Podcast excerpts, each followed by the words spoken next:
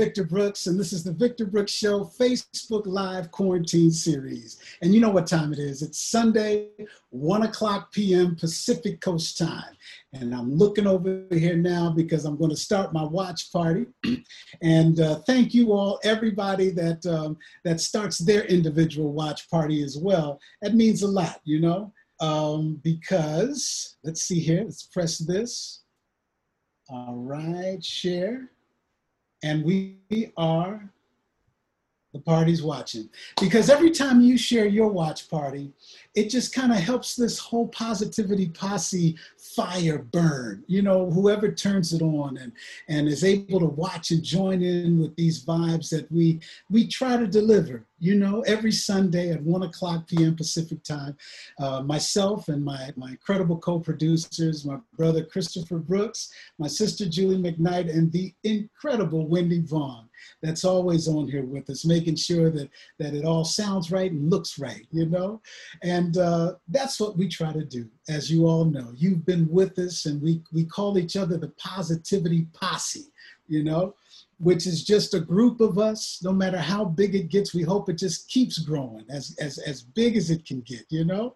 Uh, and and we're proud to say that that we are you know we're, we're gaining positivity posse members um, all over the world you know? We, are having people who are contacting us uh, of course throughout the us uh, chicago dallas memphis my hometown everywhere and uh, that's such a blessing. And then when you get call, when I get calls or, or, or, or emails in from Europe and uh, Germany and France, 17 at 7 Jazz Society, they've been a Positivity Posse member, those jazz students out there in France, um, and the awesome uh, job that Astrid is doing there with the whole uh, foundation of jazz and the history and learning.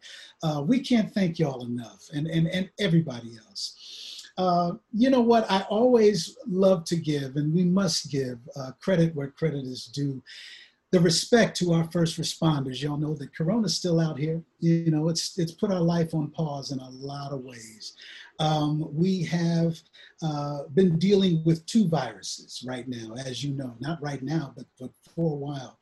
Um, I always say the virus of the corona and the virus of racism. You know, that coronavirus put us on pause and kind of had us sit back and, you know, changed our life in a whole lot of ways all over the world.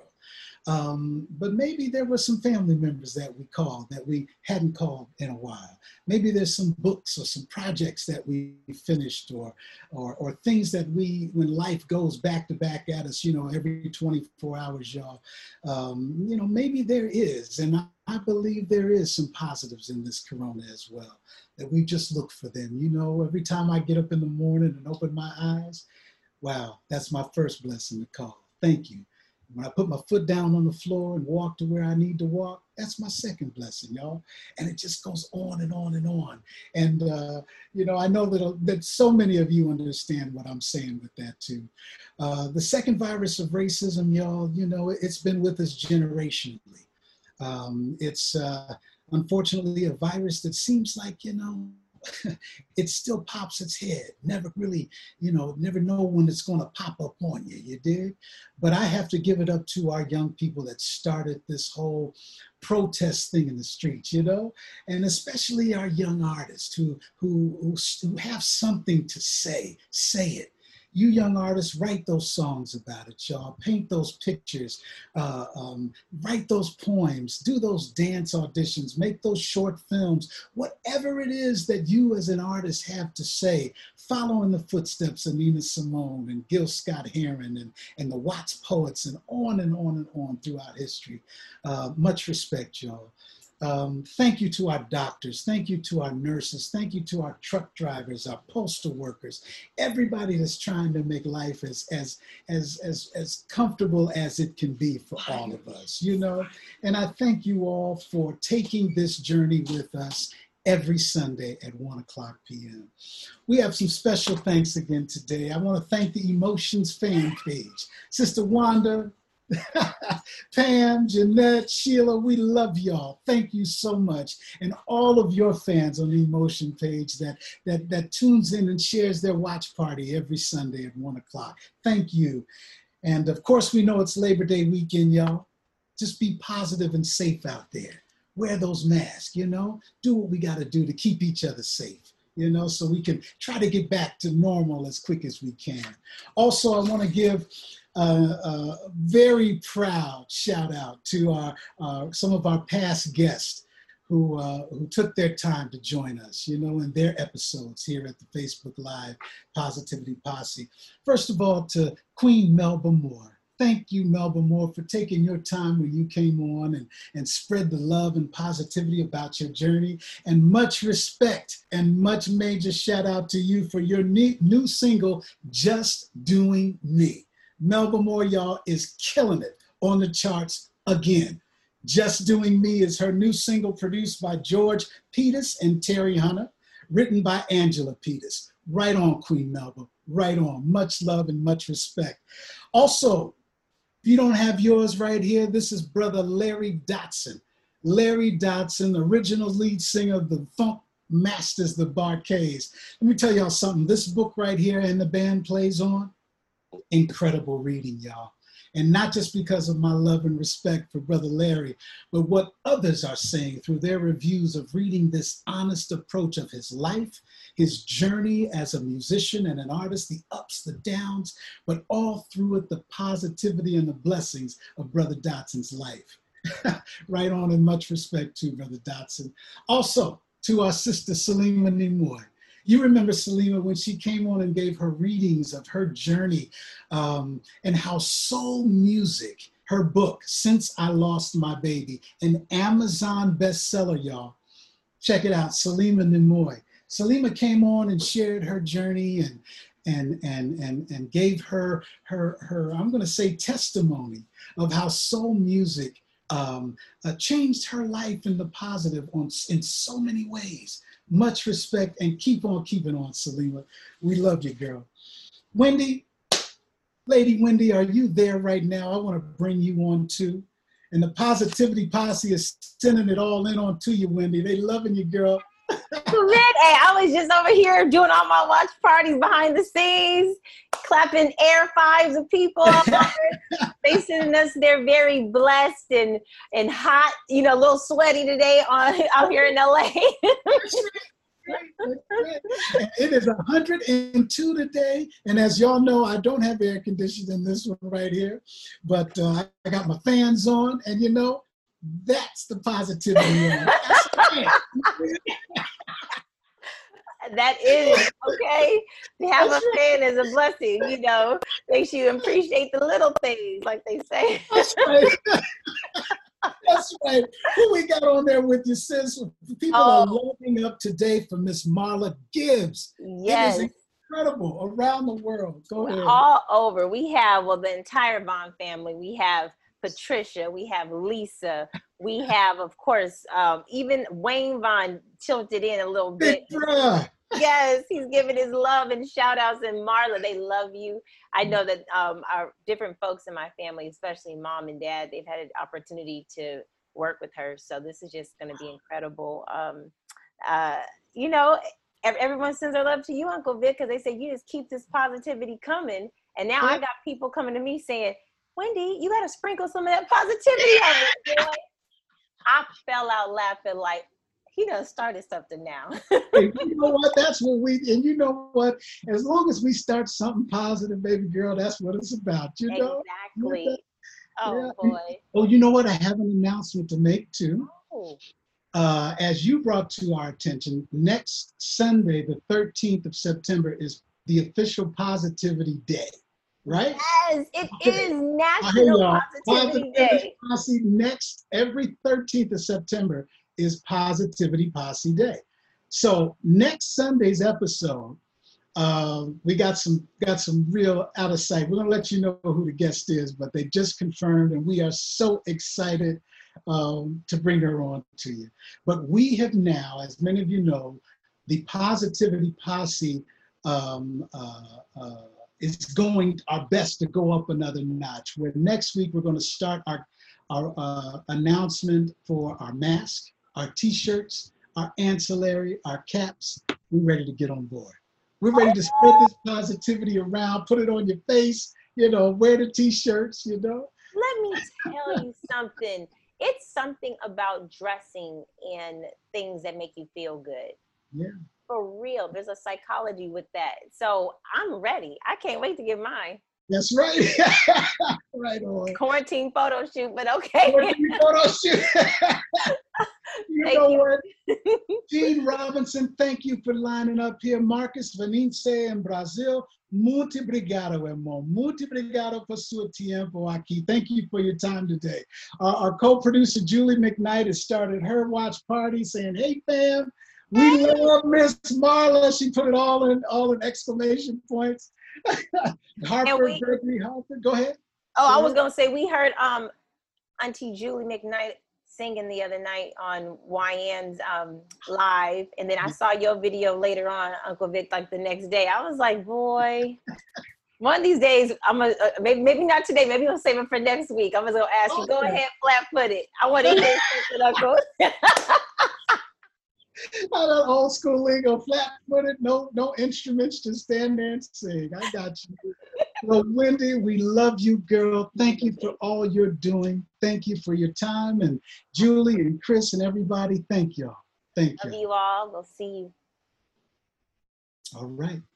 Ladies and gentlemen, as you see, I, I mean, my, my heart's filled full anytime that uh, our guests take their time to, to out of their day and even though it's the corona, you know, we got to remember that folks are still doing things. You know, phones are still ringing, and like we are right now on the uh, on the social media thing, uh, emails are still being sent out, and as I said, phone calls are still being made because you know we have the positivity that if we do the right thing, it, this whole thing will get back where it needs to be uh, sooner than later.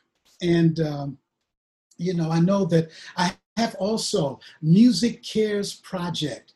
Brother Bootsy Collins, it's such an honor to join him in his campaign with Music Cares, where this is a nonprofit that raises money for musicians that aren't working right now. And as a musician myself, I know what that feels like. Um, you know, in this campaign that Bootsy's on, I mean, so many people are, are, are pulling together, pulling in um, to, to, to just kind of, you know, help out. It's another positivity moment, you know. But um, you know what? Our, when our guests come on, y'all, man it just i know from the emails i get from y'all you feel just as as as grateful as i do that our guests come on, share their time, share their journey, and tell their stories. Um, that uh, always has a positivity um, uh, uh, engulfed in the whole uh, presentation that they give. Today, ladies and gentlemen, it's it's in my opinion. Oh my goodness, y'all! When I talk about the name Marla Gibbs, whoo, I know it's like millions of others of you who share the same sentiment I do of love and respect um, for Miss Gibbs. You know, it, it's an honor. It's an honor that Miss Gibbs has, has taken her time to come on and talk to my positivity, our positivity posse today and share her journey. Listen to this. Marla Gibbs was born in Chicago, Illinois at Cook County Hospital. Miss Gibbs attended Wendell Phillips Academy High School in the Bronzeville neighborhood on Chicago's South Side and graduated in 1949. Upon completing her high school studies, Miss Gibbs moved to Detroit, Michigan, where she attended Peters Business School. She worked as a reservations agent for United Airlines before relocating with her children from Detroit to LA. Margaret Teresa Bradley grew to become the famous Marla Gibbs, an American actress, comedian, writer, singer, producer, and businesswoman whose career spans more than 50 years.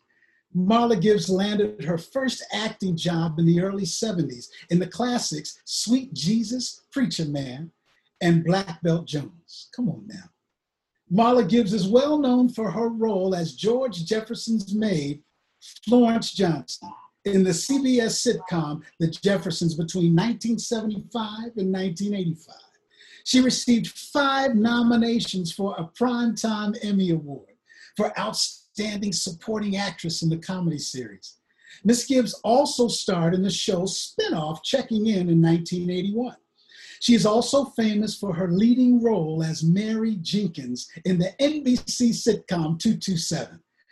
from 85 to 90 producing 116 episodes. And yes, Marla Gibbs also produced and sang There's No Place Like Home, the theme song.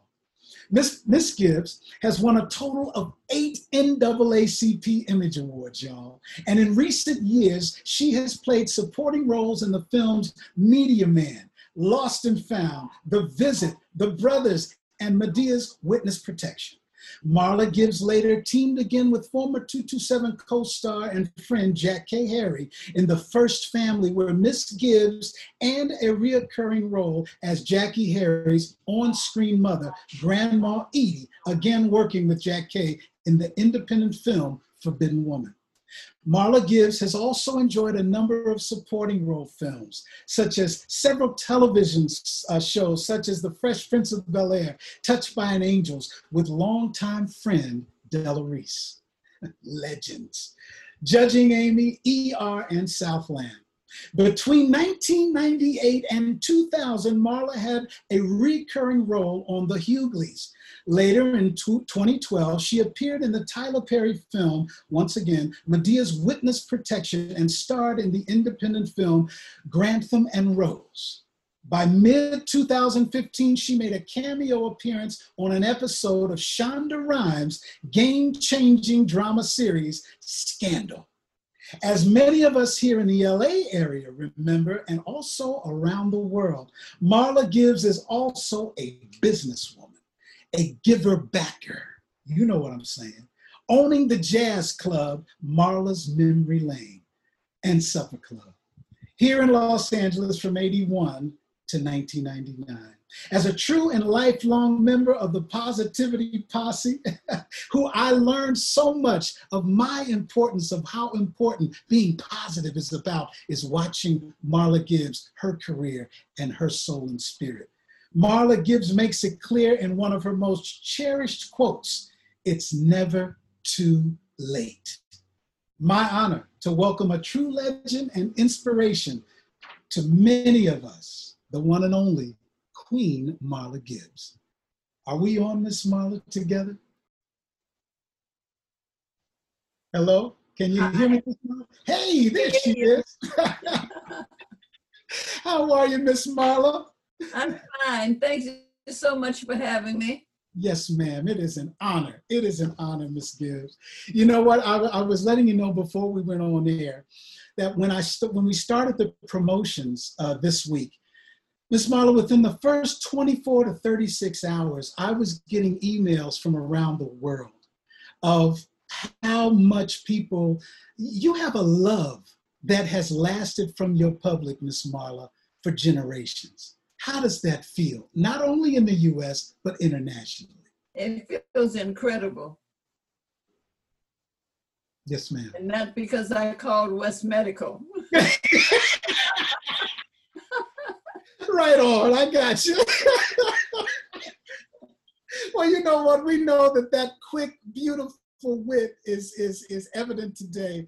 What is the art, Ms. Marla? What was your art of of of of condensing and projecting your sass, your style, the Marla Gibbs that we have all fell in love with and respected over the years?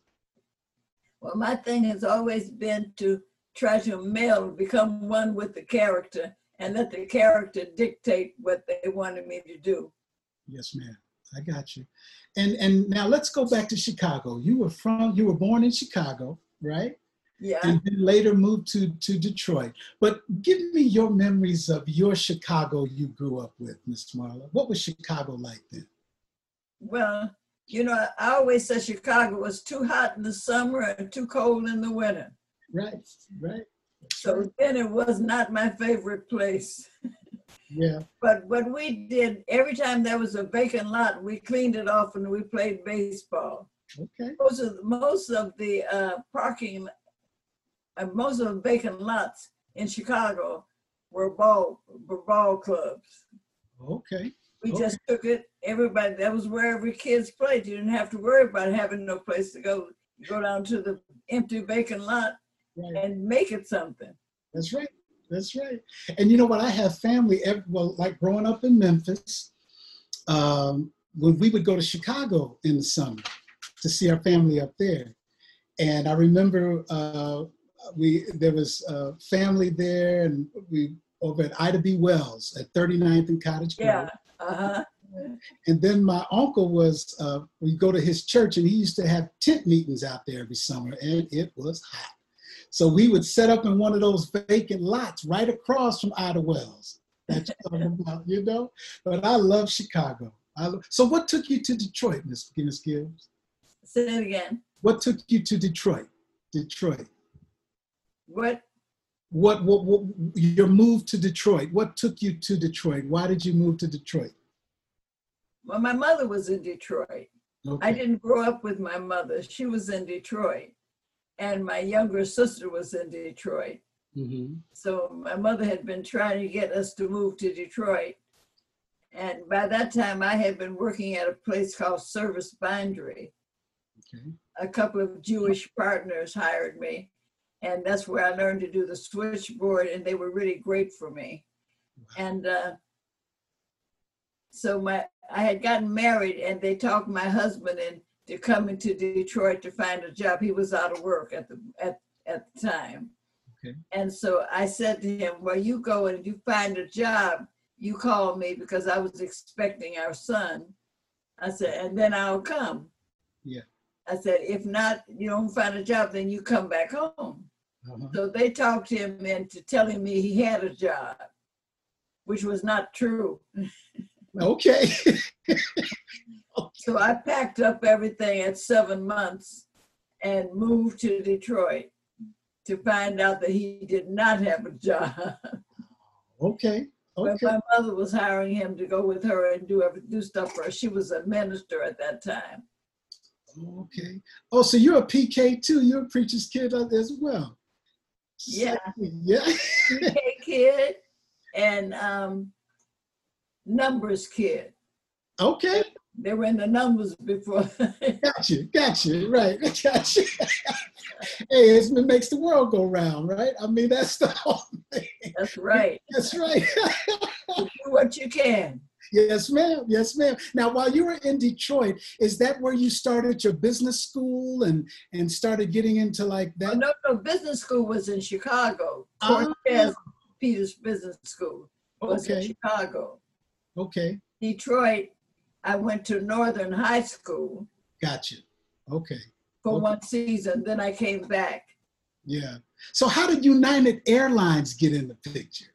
What were you doing with United? I was working for the city in Detroit, the Uh-huh. DSR, Detroit Street Railways.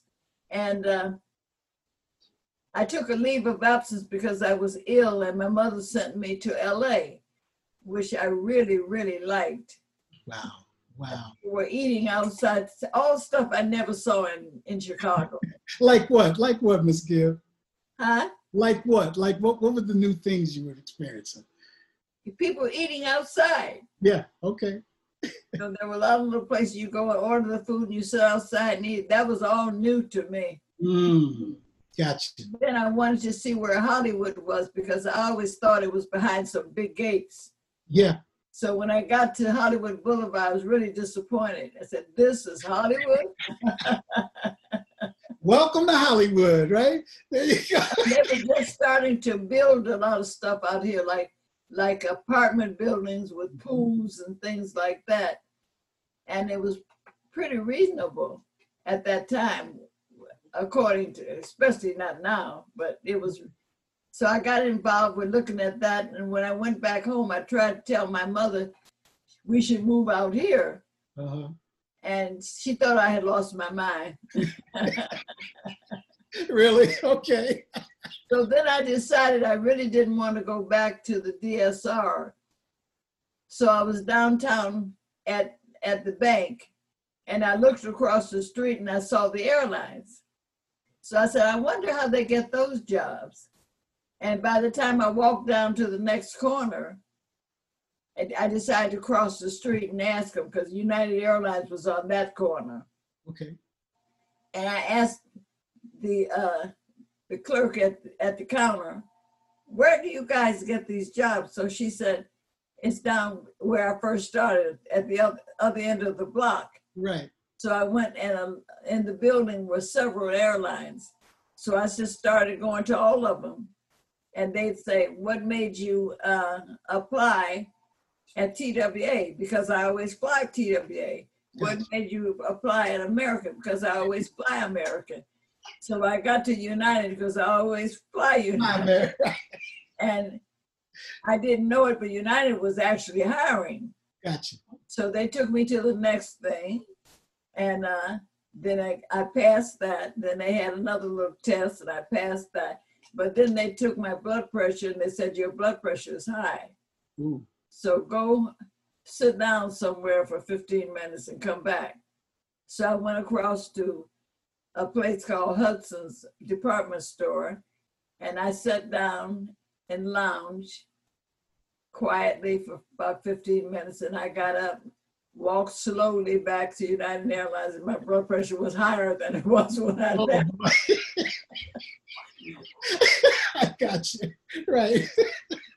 so I had a little Chinese acupuncturist. Okay. So I called her and told her what was going on. So she said, Well, come on. So she came by and she gave me a, uh, she gave me a treatment. And then she said, mm, now your blood pressure is low. Lower. so we left. So anyway, when I got back to the United the next day, it was normal. There you go. Hey, well, that's it. Came on down, you know. So LA, I'm sorry. Go ahead. I was so amazed at getting that job that easy I told all my friends about it. So I got about five or six people hired because I thought they would it was something new. Yeah. I didn't find out that the government or somebody had mandated they had to have, uh, you know, so gotcha. they were doing that. Gotcha. But I was making sure everybody got hired. So a couple of people from the DSR came over and got hired too. Okay. So so how did the transition from that, Miss Marla, to the world of entertainment, to acting? I mean, was that something? And you should see the hands that are going up on this uh, line here. That you know, they love that that that insight you just gave us. But how did it change from what called you to to to the world of acting and, and show business? Well, I was always enamored with uh, acting with film and musicals and things like that, but I never saw it. They probably had workshops in Chicago, but I never knew it. Okay. But when I got to Detroit, um, one of the uh, vice principals from Northern High School, my sister and I, we were in the grocery store. Yeah. And we ran into him, and he was doing a product demonstration. And uh, he asked me, would I like to try it? And I said, yes. And he said, you're pretty good. He yeah. said, there's a show I would like to put you on. Would you, so it was called um, Juvenile Court. Okay. Okay. So he sent me the script, had a whole lot of dialogue. So I memorized all that dialogue. Wow. Then I went there and I was disappointed because I didn't have to use any of the dialogue I'd worked so hard on. Okay. It was just for me to understand what was going on in the scene uh, and what the judge was going to say. Okay. So I did the show. I was a mother who had a son who threw a rock and at a train and it broke the window and somebody got injured. Now they wanted to put him in juvenile. Okay. I, I didn't want him to go to juvenile, so I was explaining that we lived over a bar and that there was no place for him to play. Yeah. And uh, so my mother said, "We really believed you." mm-hmm, yeah. Now, was this role a a, a a, a sassy role? And the reason I keep going back to that, Miss Marla, is because you know you are a part of our lives. All of us who grew up with Marla Gibbs, okay, and uh, I mean, I mean, and even before, and, and I, I know there's no way to condense the life and success of Marla Gibbs in 30, 45 minutes. It just can't be done. You know, because you've lived like somebody just put here that it's almost like you've lived three lives. All of the accomplishments, the things you've been through, the generations that that you've seen, you know, you, you are the epitome of the word OG, original. That means that you you you've been here to see how it was before, see the change, and see how it is now. Uh-huh. So, you know, it's like, I'm sorry, go ahead, Miss Marla. The Bible always says, as it was, is now, and ever shall be. Come on now. That's it. New.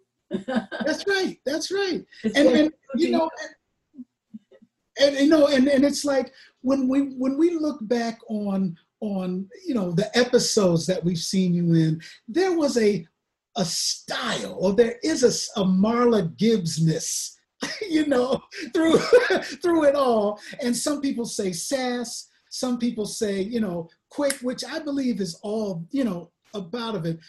But your delivery, Miss Marla, in what we've seen you in, your rhythm of delivery, um, how is that, you know, there is, would you say there is a difference, cultural difference in rhythm delivery on camera, off camera, that whatever? was the key, the rhythm. Oh. Because everybody has a rhythm. Each race has a rhythm of their own. And you know it when you hear it. Yeah. You may not know what they're saying, but you know their rhythm. If you're on the bus and somebody behind you is speaking Spanish, but they're not really Spanish, eh, you turn around and look to see who's talking. right. But as long as they're in their rhythm, you won't you won't turn around. That's right. That's right. Now with that rhythm, with that thought, with the writers, like let's take the Jeffersons for instance. When the writers would come in, and we're talking, you know, 70s, you know, uh, and the people are throwing their hands again. It's amazing what it's dialogue in here when you see the lineup. But when the writers would bring you a script, or when they would bring the cast a script, how much was ad libbed or how much because it was like wow how could they write for florence like that please give us an insight on that well I, to tell you the truth when i first came i was only supposed to do one show as a guest. Really? I was not part of the cast. I was just a guest artist so i did the first show and i said how come we overcame and nobody told me. That's right. And, uh, yeah. i got a big response so they invited me back on the fifth show, and they invited me back on the eighth show, and then they offered me a contract. Wow. But there was somebody else on the show who was supposed to do the part I got. And uh, unfortunately, they gave it to me. I mean, okay. fortunately, right, right. And so when you delivered that, was the, were ad libs, Miss Gibbs, or what what would go through like when you see a line how would that marla gibbsness that we fell in love with translate from the writing into what we felt well when you do the uh, rehearsals and then you sit well before you do the rehearsal you have a reading and you sit down with the producers and the director and the cast and you read the script and so after you read the script the actors got up and they went to their went to this. They got up from the table. Okay. I didn't know where they were going because I had never been on TV before. Okay. But I didn't want to go where they were going. I wanted to hear what the producer and the director was saying, so I stayed at the table. Okay. And uh, they were too polite to tell me I had to leave. so they kept talking, and I kept interrupting. Right. Excuse me, excuse me. Black people don't talk like that. Come on. See, Jewish people, they they punch everything. I said, we just say the whole line and everybody knows what but we don't say if you don't sit down yeah. and do, we say if you don't sit down, I'm gonna knock the out you. Everybody understand what you said. Exactly. Everybody who's not black understand what you say because they hear black people talking. Right, right. Same as when we hear them talking. So so Italians speak with their hands, but everybody has their own rhythm. That's right and I had to put things in my rhythm for them to work for me. Otherwise, they sounded foreign. So sometimes they'd have Mr. Jefferson at the beginning, and I wanted to put him at the end or put it at the middle of the line. And so I would do, I would always change it. And uh, so the director sometimes would get on his nerves. He said, "We know, we know it don't fit your rhythm." that just became known then. Like we got to check, you know, right? I would get the laughs, so they soon left me alone. There you go. I get three laughs, but they were expecting one because of the way I had did the line. Right, So they let me do it. That's right. And you know what? You brought up a good point, Miss Gibbs, when you said that line, how come we overcame and nobody told me? I I know to this day that I've seen it on t-shirts. I've, I've heard was, it in conversation. That was the writer's line. That was not my line. He, but to hear your delivery on that, your delivery on that and the look you my, made. That was my grandmother's delivery. oh, really? So you pulled from people in your, tell me, please tell me, who were you pulling From? in the neighborhood you hear black people talking and grown folks talking all the time. you may not be in the conversation and you can't say nothing, uh-huh. but the way they talk, you hear. You know, they didn't curse. They didn't curse. That, you know, they say uh, things like, um, let's see, well, Say, what you say now? It'll come to me. I got you. I got you. Different things they would say instead of saying, "Ain't that they say, ain't that a blip? Yeah. They might say, ain't that a bitch? But we there you go. Right, right. So it was all in my head. Being a Gemini, we keep stuff in our head, you know. Okay. you put it in layaway for another time. That's right. Now, you got some Geminis here line up saying heck yeah, and that's right, you know. Long I heard there's about six of us all together. you know what? But see that whole thing of because we remember the the uh, the the energy between you and because over you know television history you had what Ralph Kramden and that you know that that that uh, that feuding chemistry. Then you had, of course, Fred and Esther feuding chemistry that became legendary, and then you and and George's feuding chemistry that that also is legendary. But in each episode, we never lost our love for either one of you in the oh, feud, in the feuds, in the in the whole because it was almost like I know in my household, and, and, and like you just mentioned, multicultural differences in the black community as well. It was like watching my aunt and uncle or my, my cousins go at it and this, and but at the end of the day, we're gonna sit down and love each other. And you know, we so was that the kind of a feeling you were thinking back then too, Miss Marla? Oh yes, especially for 227. Oh yes. Oh yeah. Because 227 now, and, and I wanted to get into that because to me, the special of 227 was you, you, you all told real life stories. It was, it was like what actually would happen in a day of a family life. Please give us the history because it started as a play, right? 227 right. was a play. Please give us the backstory to that. It was a, a dramatic play, really. Okay. So we were trying to figure out how to put it on TV. And uh, I was approached by, by NBC and uh, Universal and a couple of other people. But by the end of the play, Norman Lear said, I hear you got a great play. I said, yeah. He said, well, I want to come and see it. I said, well, you better come tomorrow because we're closing. So okay. he said, well, okay, call my office. I had invited him before, but he didn't respond. So um, he came with his wife and some people from the production office. And then he said, well, what are you doing? I, I said, well, I'm talking with Columbia and some other people. He said, well, have you signed anything? I said, no.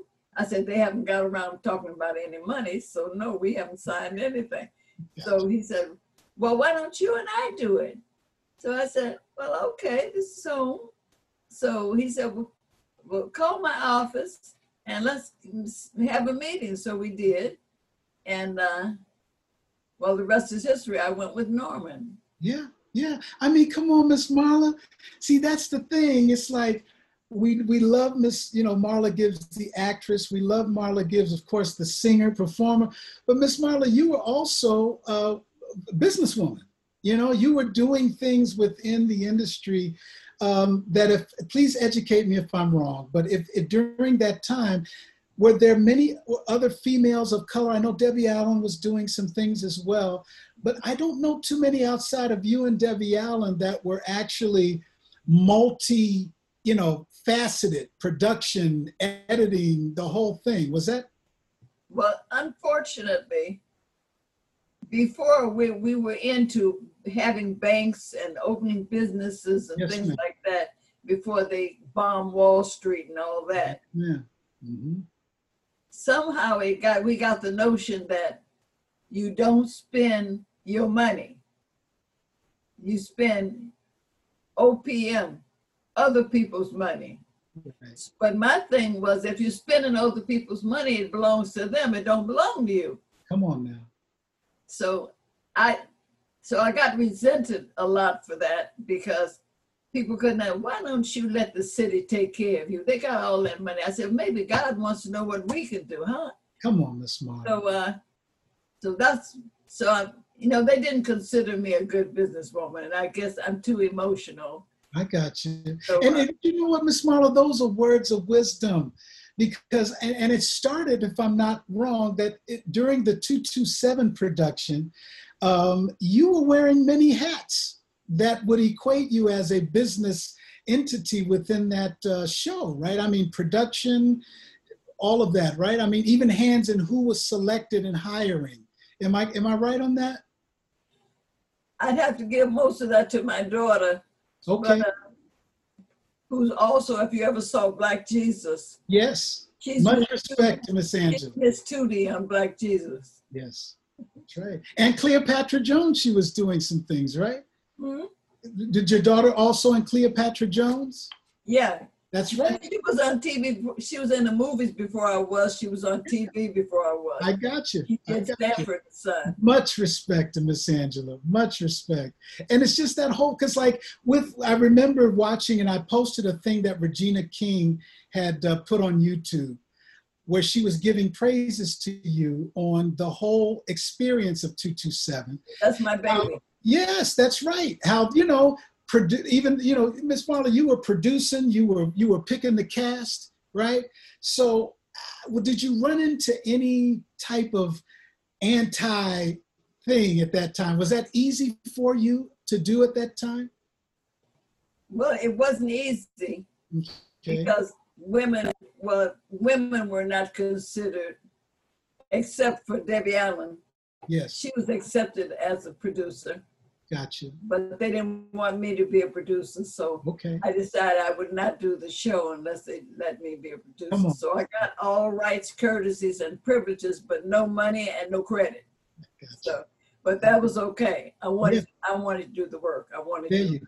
There you go. And thanks to that perseverance, the people that were hired, I, you know, like, like who did did you hand select a lot of the final cast, like Jackée and and Regina and everybody? Jackée was one of the person that I asked for. When she came to do her audition, she came to read for Rose, but then she asked to read for Sandra. Okay. And when she did Sandra, she was hysterical. Yeah. Yes. She was a little overweight with a little short hair, and mm-hmm. she was playing Mae West. And Gotcha. it was absolutely, so I said, that's her. Yeah. So the network wanted someone else, but I insisted that we have Jackée. Okay. And it turned out to be the right decision. Come on now. That whole cast, Miss Gibbs. Hal Williams, uh, Curtis Baldwin, Regina King, you. Curtis Baldwin, we have to thank my son, my youngest son, he coached him, Wow.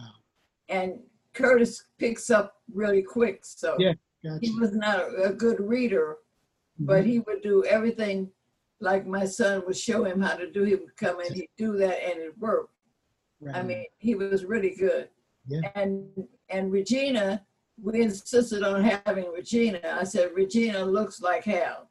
She's got sandy hair and light brown eyes. She could be his child. That's right. So they were showing me another little girl they wanted. I said, no, we got to have Regina. Mm-hmm. So they put her through the trenches. She had to audition, I think, six or seven times, she said. But still, as long as I got her, that was fine. That was it. Yeah. And you know what, Miss Marla, give us some advice that there it may it's called show business for a reason. Because business if, you don't care, if you don't take care of business, there ain't gonna be no show. Come on now. Break that down. Please give us some words of wisdom on that, Miss Marla. You have to take care of the business. I tell actors I had a couple of of uh, cousins who were twins who were really handsome, and they just felt like they were unique. I said, "No, honey, you have to go do the work." twins are a dime a dozen. I said, there were triplets and quadruplets. I said, but you have to go learn what you want to do. But they never would go take the lesson, so they never did anything. But they would have been good. There you go. Because, like you said, without the business, there'd be no show. And that's across the board, whether you record music, making films, you know, whatever it is. Some people get away with it, but the business is always what the show is about. You got to yes. take care of the show, not your own personal self. There you go. Oh, man you know and, and you know what? And i'm also curious miss gibbs like i said i wish we had more because your career and your life and your experience is just so vast. That's why dropping words of wisdom and as we call dropping gems on on us as well in in moments like these that's special you know, and as I see the reactions coming from everybody that's lining up here, Miss Gibbs, it's touching. It's educating people, you know, and that's what, what it's about. And with with all of your, with let's take Marla's memory lane. You took that business sense of giving to the community. What pulled you to do something? Was it, it's in, in in when you did it, where you did it, and why you did it? Then, Miss Gibbs? Well, when we were at Crossroads Arts Academy, which is what my daughter started, um, a lady came, a couple of ladies came in, a couple of seniors, they came in, they said, Miss Gibbs, we said if anybody knows, you would know. Is there any place in the community we have that we can bring our friends when they come to town for hmm. fine dining, any nice place? I was always sending people to the marina to the warehouse, which was my favorite restaurant then. And I thought, no. So we had a nice lot of nice restaurants, but nothing compared. Yeah. So I decided I was looking I was going to see um, a movie with um, Richard Pryor. Bustin' Loose was around that time. Mm-hmm. Was it Bustin' Loose around that time? He's going to see. Yeah, go ahead. So my girlfriend and I, we were going to go to the movie. So I went to pick her up in Hollywood. Uh-huh. And we were driving all over trying to find it. We couldn't find it. Yeah. So we ended up on Wilton. Okay. Wilton becomes, um, come back mine. Uh-huh. I'm lost too. I need a GPS every day. Well, Wilton becomes uh-huh. two, three different other names as okay. you go down. Yes, ma'am. So Arlington, Wilton becomes gotcha. Arlington. Gotcha. And um, so when we got to Wilton, the traffic was so heavy, I just pulled off to get off of Hollywood Boulevard. Right. And I said, you know what? We can't find the movie. Let's go down to the memory lane. Uh-huh. I said, OC is playing. Let's go down to hear OC. Okay. And, and have and have some dinner. So she said, okay. So we went down and we went in and and uh, went in the dining room, and they said the dining room is closed, but the cook said she'll be very happy to give you two chicken dinners. Okay. So said, fine. So she made us two chicken dinners, and while we're sitting there eating, Larry came in. Larry Hearn, the owner, came in. He came through the kitchen and into the dining room. He said, hi. I said, hi. He said, what you doing? So at the time, at Crossroads, we were trying to open a coffee shop, a jazz coffee shop. Okay. And I had an architect and everybody come in, and they said it's not good because where you're located, the planes are coming over, and it's going to be terrible. Yeah. So, so I'm looking at Larry, and, and I can't tell. He's got a restaurant we've known for years, food and everything. Okay. So I didn't want to say I'm opening a coffee shop. Right. I said, oh, and so then he asked me again, what you, you know, God is awesome. He'll put these he things is. together. That's right. Said, what you doing? So I said, well, actually, I'm trying to open a, a coffee shop. He said, why don't you buy this place? I said, oh, Larry, you're not going to sell this place. He said, I do, but I want to sell it to somebody who will pay me. Okay. Said, I said, really? He said, yeah. So he said he had a house next door that went with it. So I thought about it and I thought about those two ladies and I said, this will be a very nice place And of course, I was interested in jazz, and they said jazz was dead. And I said, "How can my music Oh. be dead?" Yes. Yeah. So um, all those were motivations for me to buy the place. Wow. So I bought the little house next door just in case things fell through. I would have something. Come on now. And uh, we ended up with me with the place. Yeah. Yeah. And That's I just added Marla to Mar- to Memory Lane. memory lane. Memory Lane was the oldest jazz supper, uh, oldest supper club in That's Southern California. Exactly, exactly. That's right. And you know what, Miss Marla, hearing you say this and, and what we've talked about already through through your journey, there's one thread that goes through, and I'll and I'm gonna say it again, the Marla Gibbness of your story, that you don't give up. You have a positivity that is a drive. Would I say that? That you that positivity drives a Marla Gibbs venture. Is it, would that be hard to say? No, that'd be good to say. Yeah, yeah, The truth is, I have I have uh, motivation behind what I do. yeah, It's not about making money. Unfortunately, if I had said and make some money too, I might have made some money. but I wanted to give the jazz artists right. a place to work Yeah. and keep jazz. So I hired most of the jazz musicians. I'd bring them in from New York, put them in a hotel, Yeah. pay them. Right. And, and so I was never making any money behind all this. Gotcha. And then I had champagne brunches. Come on. Everything that I had seen, I did. Yeah, So people could have their parties. On Mother's mm-hmm. Day was always sold out. Ernie Andrews, oh yeah, jazz. Oh, it's just wonderful. Kenny Burrell. I still talk to Kenny. And then I hired more jazz musicians than anybody yes, yes. because they weren't hiring them in the other neighborhoods anymore. So Mhm. suddenly people in the other neighborhoods were coming to my club to hear the jazz. Right, right, right. And then unfortunately, when they started hiring jazz again, people left my, because now they can go over there. I got you. I got you. But see, a lot of people don't. You know, and a lot of people do know. But you're you're a singer as well. You sing and a beautiful voice, Miss Gibbs. Did you grow up singing, or is that something that hit you later? I always sang in the bathroom and on the porch by myself. Gotcha. It's something about the way the voice sounds in the bathroom. I know. I got you. And I didn't sing too loud because I didn't want nobody to hear me. Oh, So I, okay. ne- I never had the confidence. Yeah, Growing up, I didn't have the confidence. I got I was not was not encouraged in any kind of way. So hmm Yeah, and you know what? That brings me to please tell us why the phrase "it's never too late" is so important to you, Miss Gibbs. oh yes, it's important to me too. Why? Because if you look at Tyler Perry, who was homeless, God works through ideas.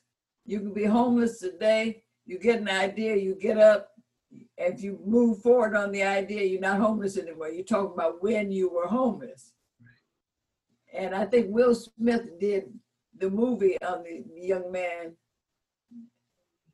who became, well, you know, I can't sir. think of his name. Yes, fantastic movie. Mhm. Yeah, it was.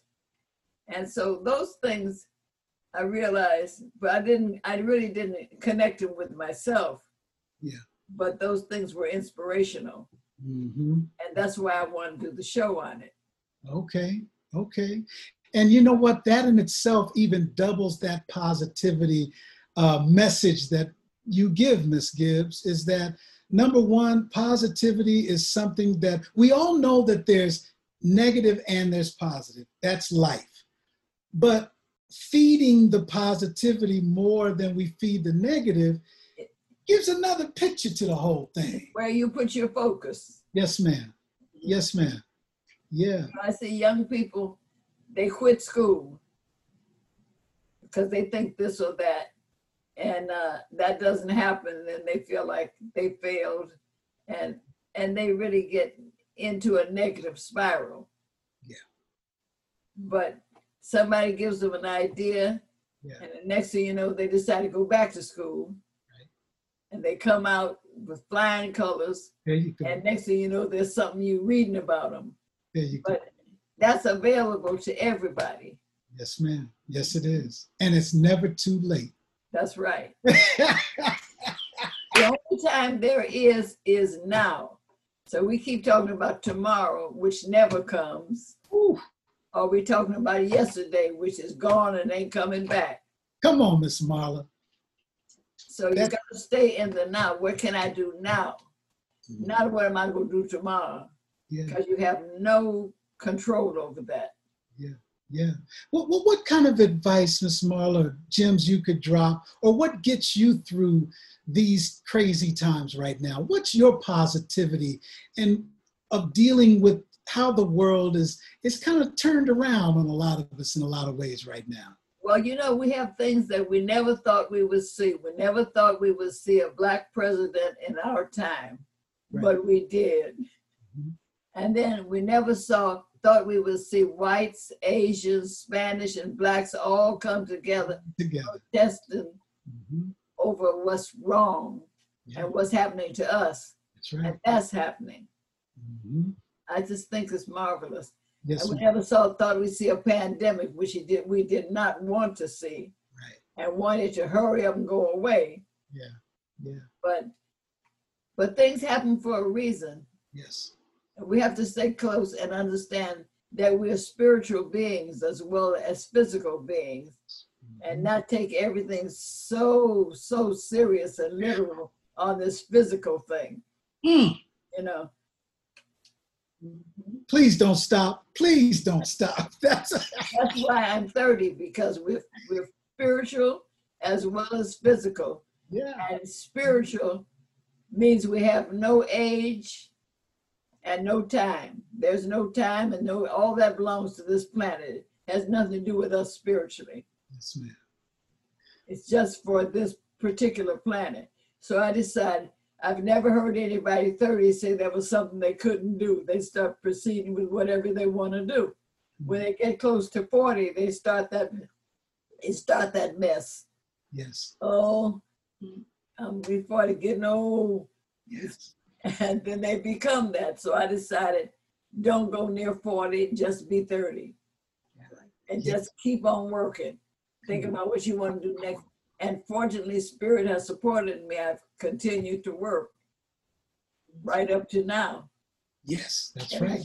That's and right. I'm still going to be working. Come on, because it's never too late. That's, that's right, right. Mr. That's, that's right. right know? And I keep saying that, and you know, my wife is like, because I'll I'll just start saying it so much around the house. It's become part of my vocabulary now. Um, just that phrase, "It's never too late." Because I mean, just to be honest, I remember like so many of us, you know, through my life when I thought it was too late. Through my life, uh, you know, then that's just being real, you know. Now the pandemic comes and you come up with something to do. Yes, ma'am. That's it. and I got the incredible and beautiful Miss Marla Gibbs I'm talking to. So, you know, it's never too late. You know, that's right. Which leads me to um, one of your your your songs, Miss Miss Gibbs. And if you don't mind, can can I share this clip with my audience? And then we're going to come back, and I promise I won't hold you long after that. But I just want to brag on the song that you have given us. And I want to present it here on the show of Never Too Late. Is that okay? That's okay with me. Thank you. Thank you. Wendy, can I get your help to, to, to share this real quick? Ladies and gentlemen, this song here, Never Too Late, you'll see what I'm talking about or what we're talking about.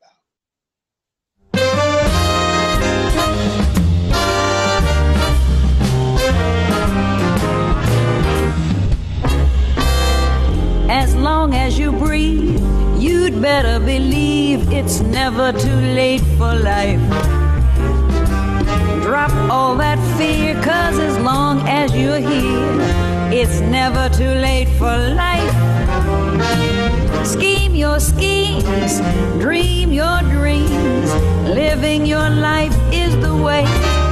You cannot borrow from tomorrow. You only get one day.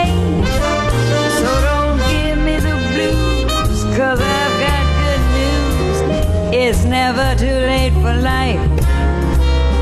Start being bold and stick to your goal.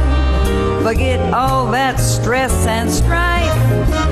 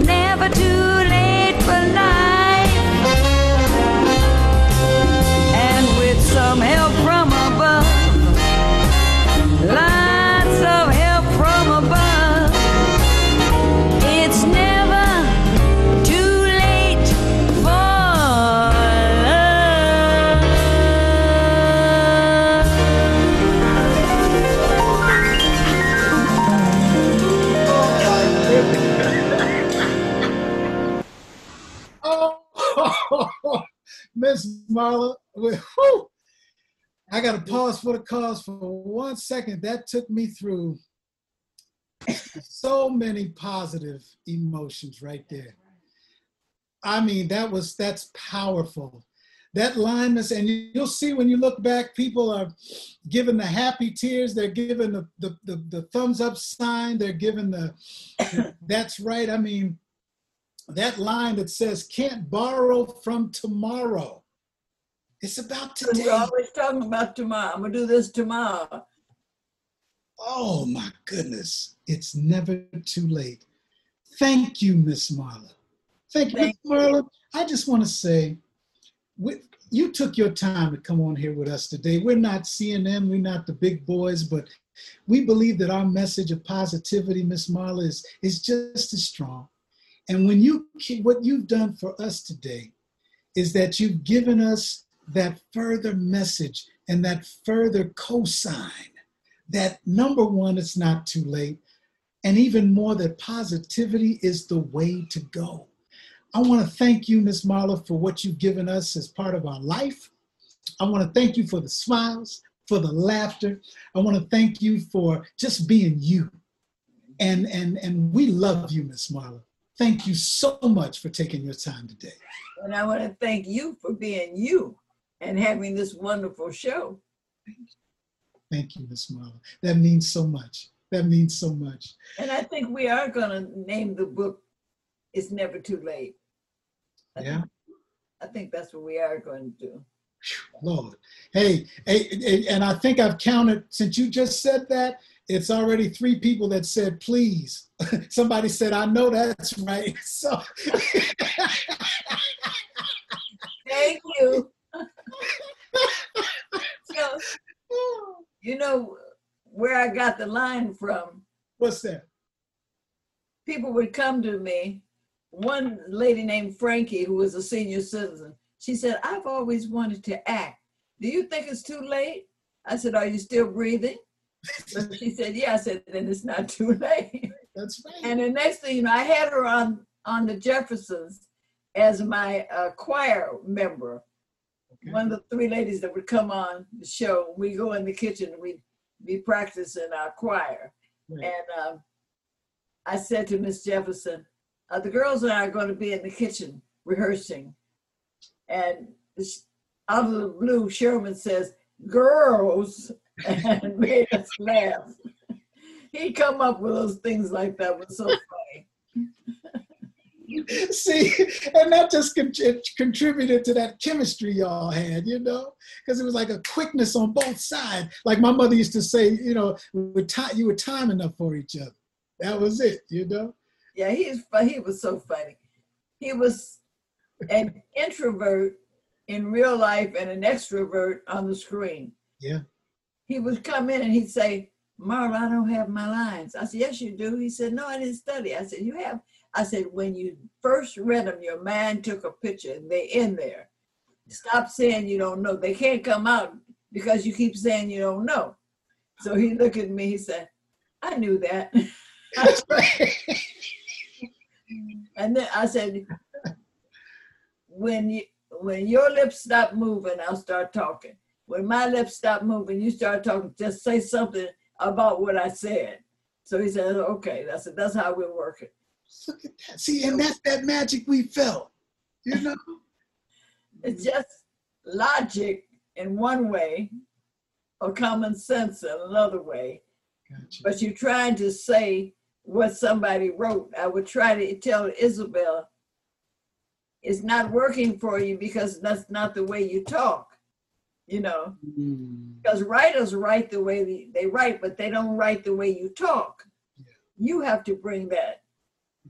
So she said no i want to say what the way they want me to say it. I said okay. So we'd have pickups and she'd be there half the night. Then finally she said what did you say i want to say? I said it's not me. It's not me. I don't want the credit. Said, just think about what you're about to say and you keep correcting yourself to say what's in the script but what you're about to say is the way you really talk. Gotcha that's so it we finally got that together see that's that whole thing of what you were talking about that cultural uh, rhythm that, yeah. that that that comes out you know that's all right that's miss gibb before i give before we let you go miss gibbs number one i've said it i don't know how many times you are stunning you're stunning beautiful, beaming through the. Then somebody here is, is it, it's been twice. Somebody wants to know what is Marla Gibbs' beauty tips. I had to ask you. They throwing it out here to me. This is like the third question that came up. Lipstick, eyebrow pencil, eyeliner. and lashes when I can. lashes when you can hey, and I think that positive attitude and that that has a lot to do as well, Miss Gibb. You know, and, and, and your whole thing you just gave us there. Oh my goodness. This was special, Miss Gibbs. Thank you so much again. And I, I hope that you come back. It would be an honor to have you back, Miss Gibbs. Well, thank you. As we move forward with our project, we'd love to do that. Yes, ma'am. It would be an honor. It would be an honor. Ladies and gentlemen, you heard it. You heard it directly from the one and only Marla Gibbs herself today about the importance of positivity, the importance of understanding that it is never too late. It's never too late for, for whatever it is that your your dreams your your your your your your even even to find out even if you have fears let's let's figure out what that fear was even about you know was it, it, was wasting my time or was it pushing me forward whatever it is we can't borrow from tomorrow uh, we heard it, and please go listen to that song. And like Miss Gibbs just mentioned, we're going to keep you posted of, of, of, of, the progress of what's happening with the book that I as we just had the, the, the small snippet of today that was so powerful in its own way, even with the amount of time that, that we had today. We can just imagine how that book is going to do, what, what that book is going to do to us and give to us in our soul, y'all.